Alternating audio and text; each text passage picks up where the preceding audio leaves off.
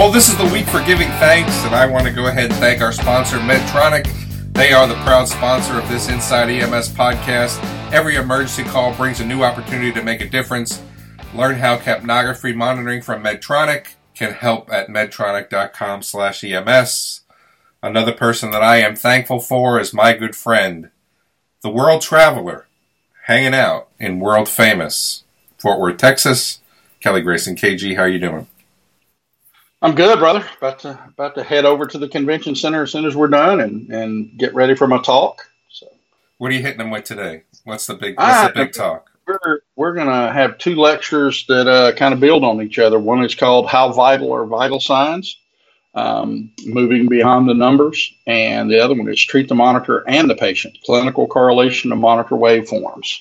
Show them how to use some indirect measures of, of perfusion. Uh, to uh, beyond just the the numbers of uh, of things, how to use the pleth waveform, how to use capnography waveform to predict fluid responsiveness and that sort of thing. So gonna be gonna be fun. No, the way you describe it, it sounds like a real toe tapper. So yeah, it is. You know, when you talk it's about kind of stuff. Yeah, well, you talk about you know perfusion. One of the things that I had a conversation with someone uh, just the other day and, and I think that there was some confusion, and I think it would make for a good show. Is we were talking about the difference between Bell's palsy and stroke, and you know yeah. how we're going to go ahead and, and differentiate between, or how do we treat different. Well, I was asking them, I'm like, so so tell me the difference of, of you know what you're going to see with a stroke, and there was really a little bit of um, I don't know, maybe uncomfortableness or uneasiness as they weren't able necessarily to describe the different types of stroke and then specifically how they were going to, you know, treat them. So I thought, Kelly, you know, mm-hmm. uh, since this is the uh, week of education in uh, Texas, I thought it would be good to talk a little bit about stroke. And since you're the foremost expert in, I don't know what to say, but you're foremost expert in something, but uh, we'll see how that works out but uh, you know, I thought it would be cool, kind of, to talk about stroke and to kind of talk a little bit about the differences because you know, mm-hmm. if if you know this one uh, paramedic was having some challenges, are there any other paramedics that may have some challenges with that as well? Well, the answer may be yes. So we don't want that to happen, of course. So you know, Kelly, there are two there are two different types of stroke.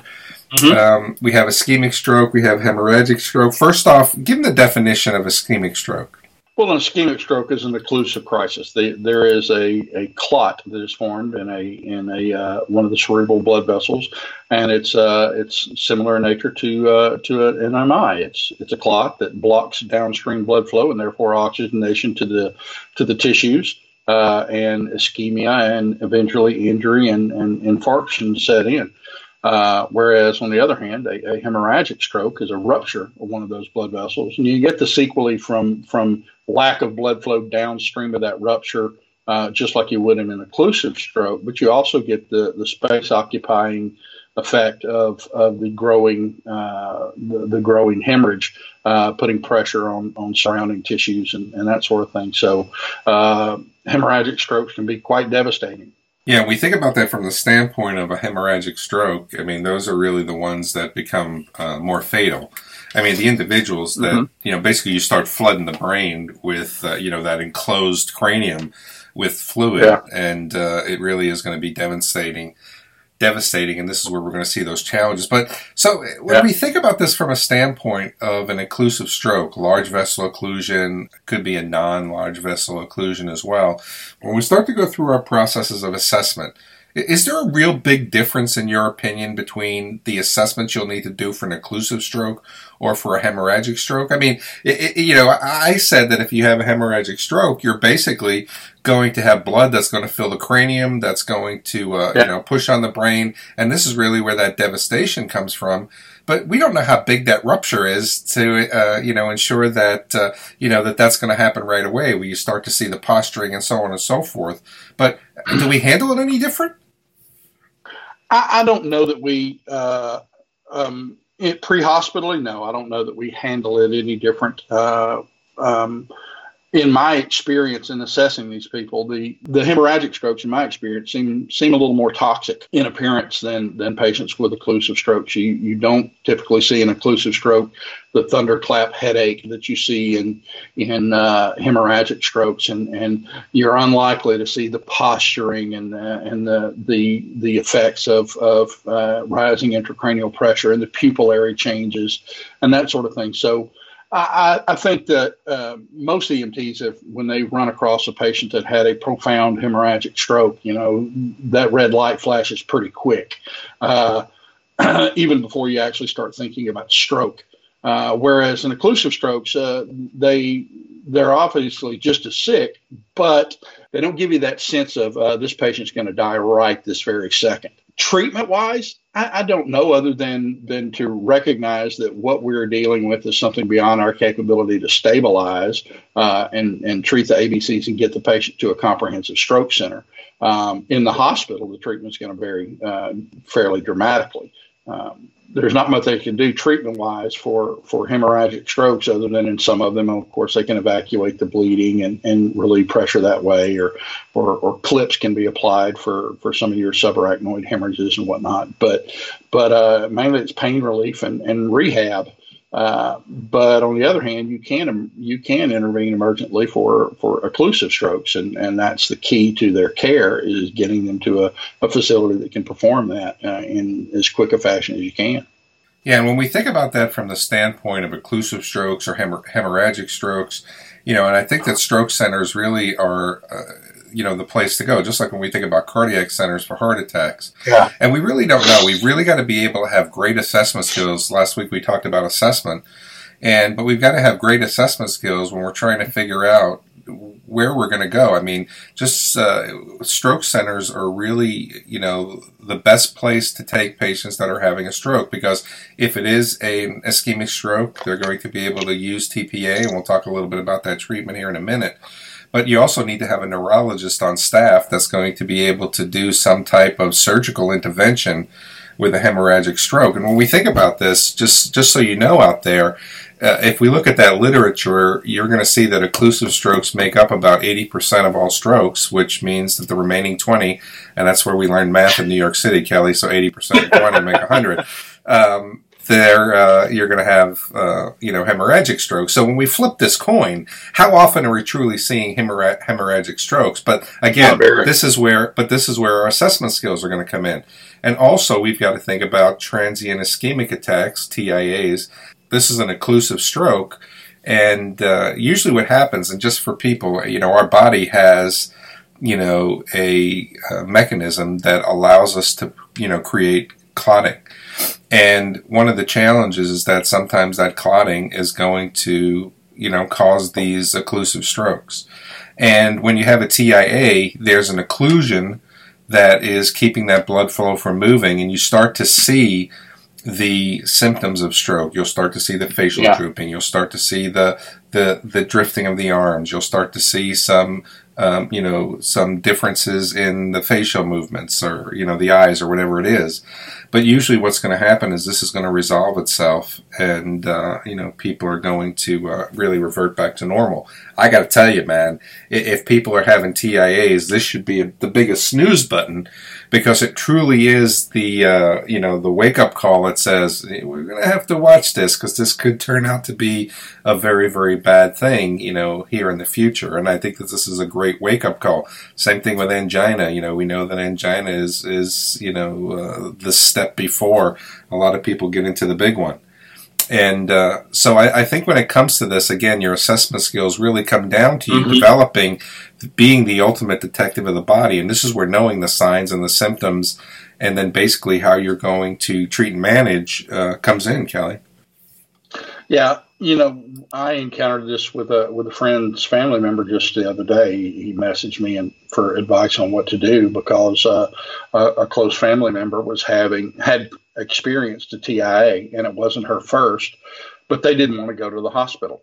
And and I said, look, man, you know, you need to treat this as a warning sign, which is what it is, and and and uh, intervene and, and get the patient to the hospital. Uh, the risk versus reward ratio there is is uh, way on the side of reward.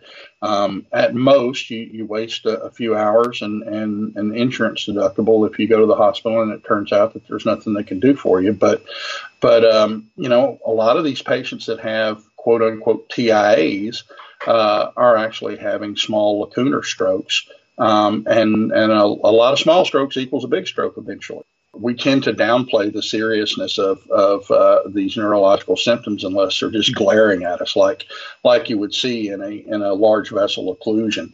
Uh, the the straight up uh, hemiparesis or hemiplegia and the and the gaze deviation and the dysarthria and and and, uh, and that sort of thing. But uh, these smaller strokes are also uh, uh, fairly significant events that need to be medically evaluated, and, and convincing people that this is a uh, this is a problem has, has sometimes been a, prob- uh, a difficulty for me on the ambulance.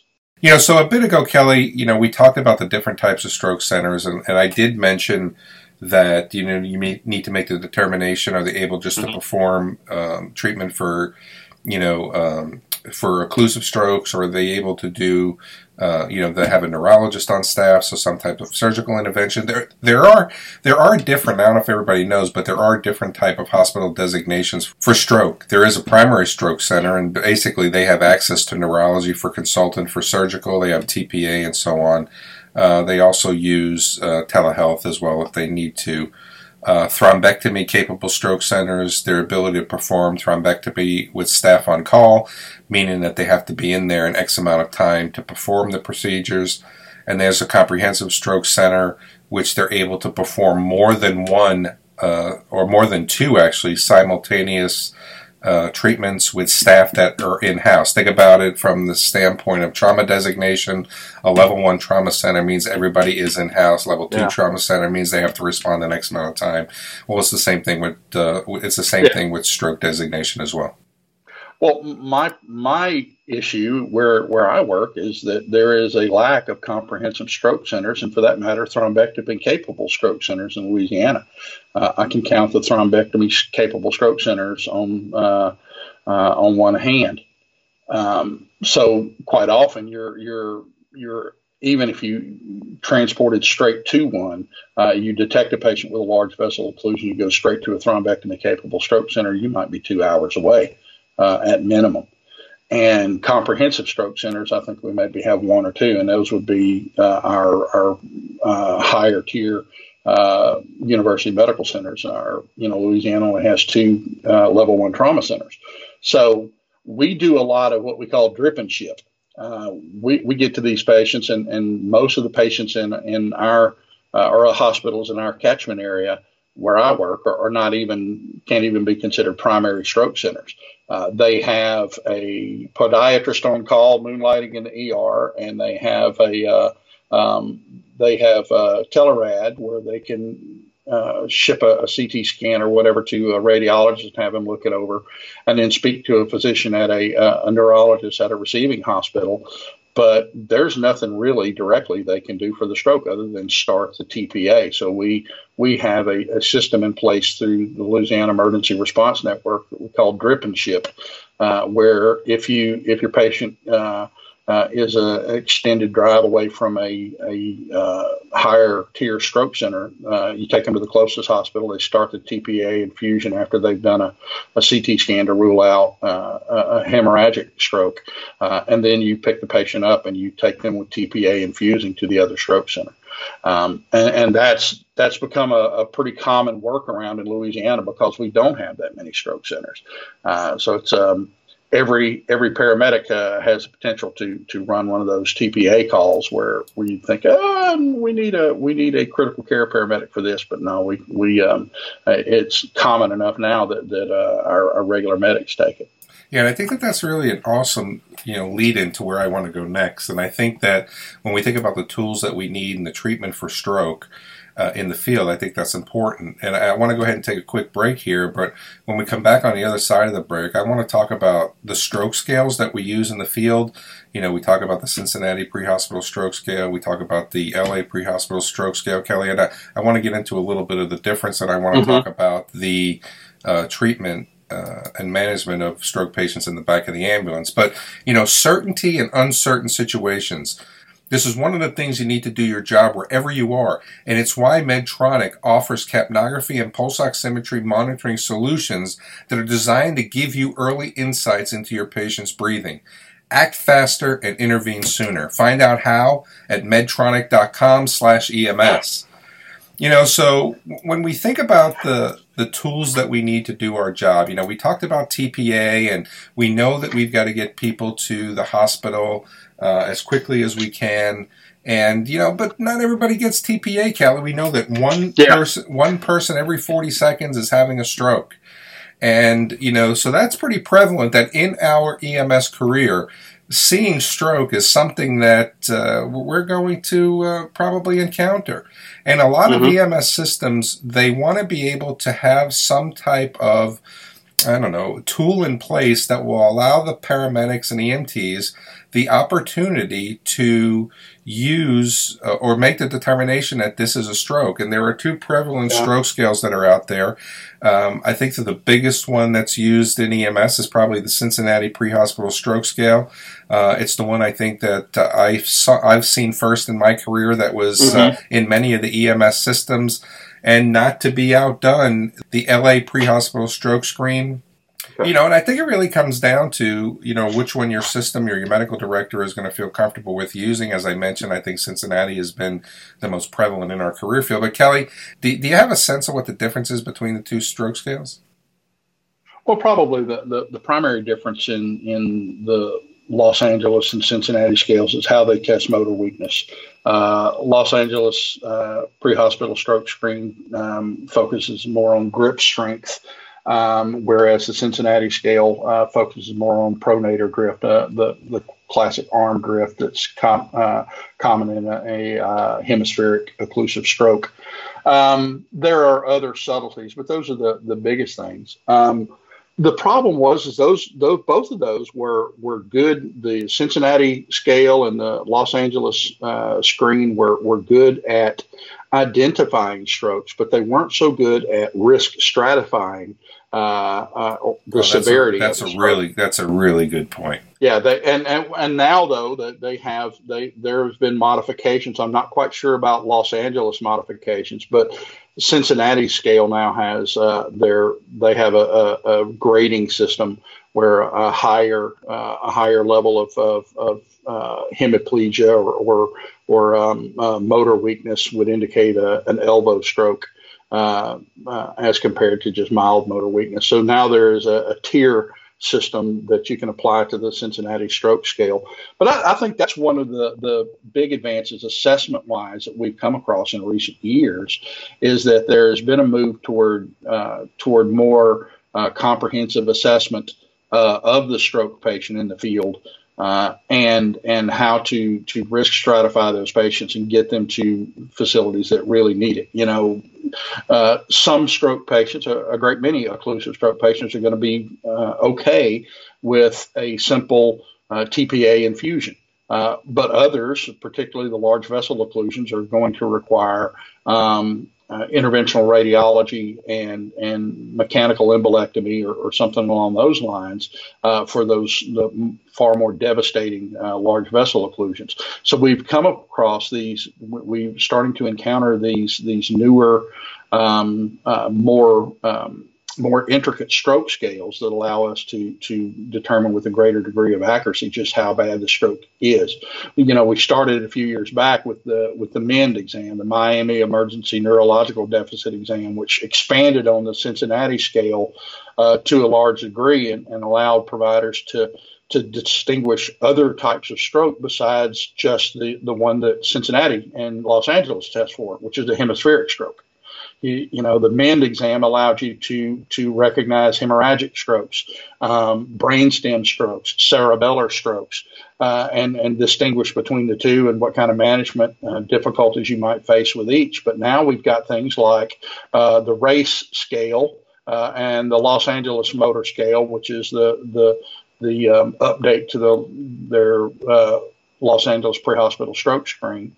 In Louisiana, we use something uh, different than that. It's called VAN, um, the stroke VAN system, uh, where you, you use the Cincinnati stroke scale and add a grading system for vision, aphasia, and neglect. and if the patient is VAN positive, then it, there's a very high degree of incidence of, of large vessel occlusion, and we we um, transport the patient to the uh, appropriate center according to that. But um, that's probably you know my, my stroke assessment now is is a heck of a lot more intricate and detailed than it was back in the day when when you said you know smile, show me your teeth, uh, hold your hands out, say the sky is blue in Cincinnati, and that was all there was to it. Uh, now we're doing cranial nerve exams, and we're we're we're assessing uh, extraocular movement and, and visual fields and, and that sort of thing to look for things like neglect and and uh, um, uh, facial paralysis and strokes as well. So I just want to touch on two more points, Kelly, before we move along. Wishing everybody a happy Thanksgiving. Is so treatment. I mean, when we think about our treatment, you know, I've heard people say before, why don't we just, if it's an occlusion, why don't we just give them aspirin? Well, I mean, I think that that makes sense. You know, we give them aspirin, you know, for heart attack, but as we mentioned earlier, you know, 20% of those strokes may be hemorrhagic. And of course, if we now mm-hmm. give somebody aspirin, we're now going to have more bleeding into the cranium and we're going to have more problems and we're actually hurting the patient more oh, yeah. than we're helping them. But when we think about treatment, I mean, really, what can we do? I mean, we think about it from the standpoint of TPA. If someone is going to get TPA, we need to be able to understand a couple things. First off, is when is the last time that we saw the patient normal? If we can't answer yeah. that question, that may exclude them from the process of getting a, a, you know TPA treatment at that hospital. But when we think about treatment, we hear all the time if they're going to get TPA, we can't stick them a hundred times. We got to make yeah. sure that we get an IV and you know with our first stick, so we don't have any challenges when they get TPA and they're going to start to bleed. And they're not going to bleed a lot, of course, and the and the nursing staff there at the hospital are going to make sure that they control that bleeding. But so when we think about treatment, I mean, what's the most common treatment we're seeing in stroke? Well, first of all, making sure it actually is a stroke, so checking a, blood sugar. Um, uh, but tr- treatment-wise, it's interesting that that um, you see most of the treatment these days is is aimed toward recognition and and transport to the appropriate stroke center. Uh, and there's not a great ALS role in stroke. As a matter of fact, in some EMS systems, I know that Bo- uh, Boston being one, that stroke is a BLS emergency because what are you going to change uh, in the in the treatment of a stroke uh, stroke patient with ALS care? Uh, generally, uh, oxygen is administered judiciously, which unless they need advanced airway management, can easily be handled by BLS personnel. Uh, you're going to check the blood sugar, which the BLS personnel can do. Uh, and the IV access, well, you know, you just mentioned sticking the patient multiple times just so you can have an IV and say you've got one when they get to the hospital is not really beneficial to the patient. Um, I think I think the the the big change or the big uh, um, difference in, in stroke care pre-hospitally now versus what it used to be is the the fact that we do less. Uh, you remember the days, Chris, when we used to give Procardia sublingual to people, and we used to ma- aggressively manage their hypertension in the field uh, under the mistaken assumption that you know if we lower their blood pressure, the stroke signs would get better. Um, and as it turns out, they get worse because uh, once you've had that stroke, you need a certain degree of hypertension to to uh, maintain cerebral perfusion. Uh, and we were creating bigger and, and more severe strokes by lowering their blood pressure. So, you know, now they they they talk about um, managing managing hypertension and stroke is, is merely getting it below a threshold uh, necessary to give TPA. So, um, Oxygen therapy probably would be one of the big things that I still see, despite what we know about um, uh, free radical production and, and its and its damaging effects uh, on neurological tissue, on, on neural tissue with stroke. Uh, you still see a lot of people giving high flow oxygen to stroke patients, and and uh, it's pretty strong evidence that that is a really really bad thing. Just like giving high flow oxygen uh, to STEMI patients and, and what it does, adverse effects on coronary artery blood flow. Um, but that's probably uh, that the battle I fight I, I, fight amongst my colleagues most is still the oxygen thing. some people still out there slapping non-rebreather masks on stroke patients who were sitting uh, above 94% in the first place, so they really didn't need oxygen. I, heck, I fight that battle with some of the hospitals I transport stroke patients from. Yeah. Where the first thing you do is take the darn mask off. Right, right. You know, and I think that that goes into the understanding of why we're doing things and, and, and the purpose of it. So here, I think this has really been informative, and I think that we've really given individuals the opportunity to have an understanding of the differences in stroke and how we're going to be able to identify. Mm-hmm. I do want to touch on one thing before we get to our close. Uh, and the reason that we started this conversation was the, the distinction between Bell's palsy and stroke. Yeah.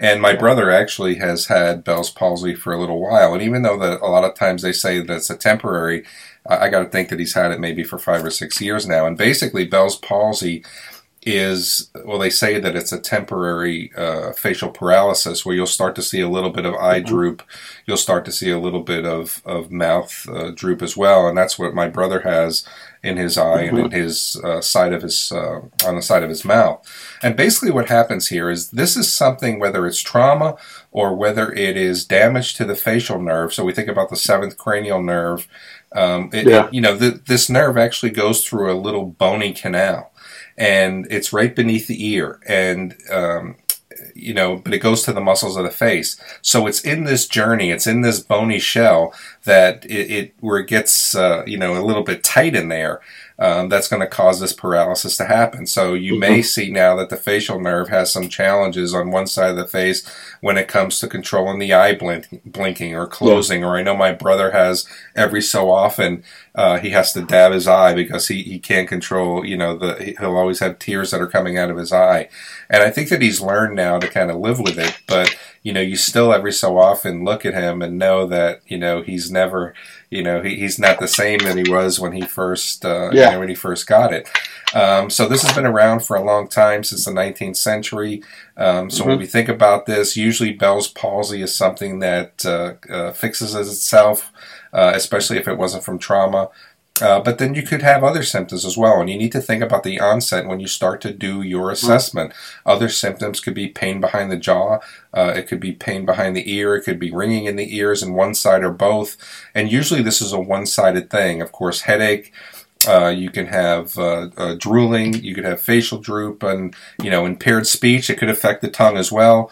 Mm-hmm. Um, so really, again, you know, Kelly, I, I, said last week when we talked about assessment, you have to become the ultimate detective of the body, and with that ultimate detection, you can make the determination of what the patient is suffering from, what your treatment and management should be, and, and where you need to get them to definitive care.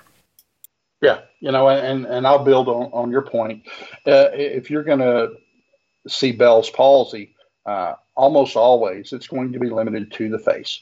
You're, you're not going to see Bell's palsy um, and, and, it affect motor nerves in the body as well. So when if you're only seeing facial signs, uh, chances are you're looking at Bell's palsy or some other type of facial uh, facial nerve palsy.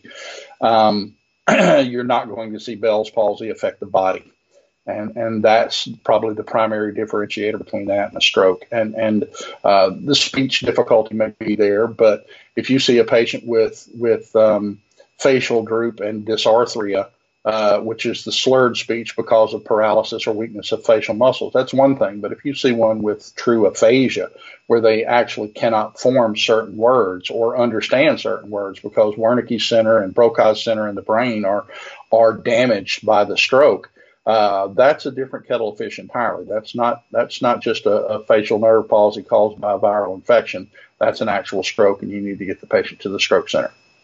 But hey, that's what we think. We'd like to hear what you think. How's your system doing treating stroke? Do you have enough resources in your area? And if you don't, what what uh, mechanisms are in place to to help uh, uh, close that gap in your resources? We'd like to hear your thoughts on the issue at the show at ems1.com and for myself and co-host Chris Cebollero, thanks for tuning in to Inside EMS. You'll have a happy turkey day. Catch you next week.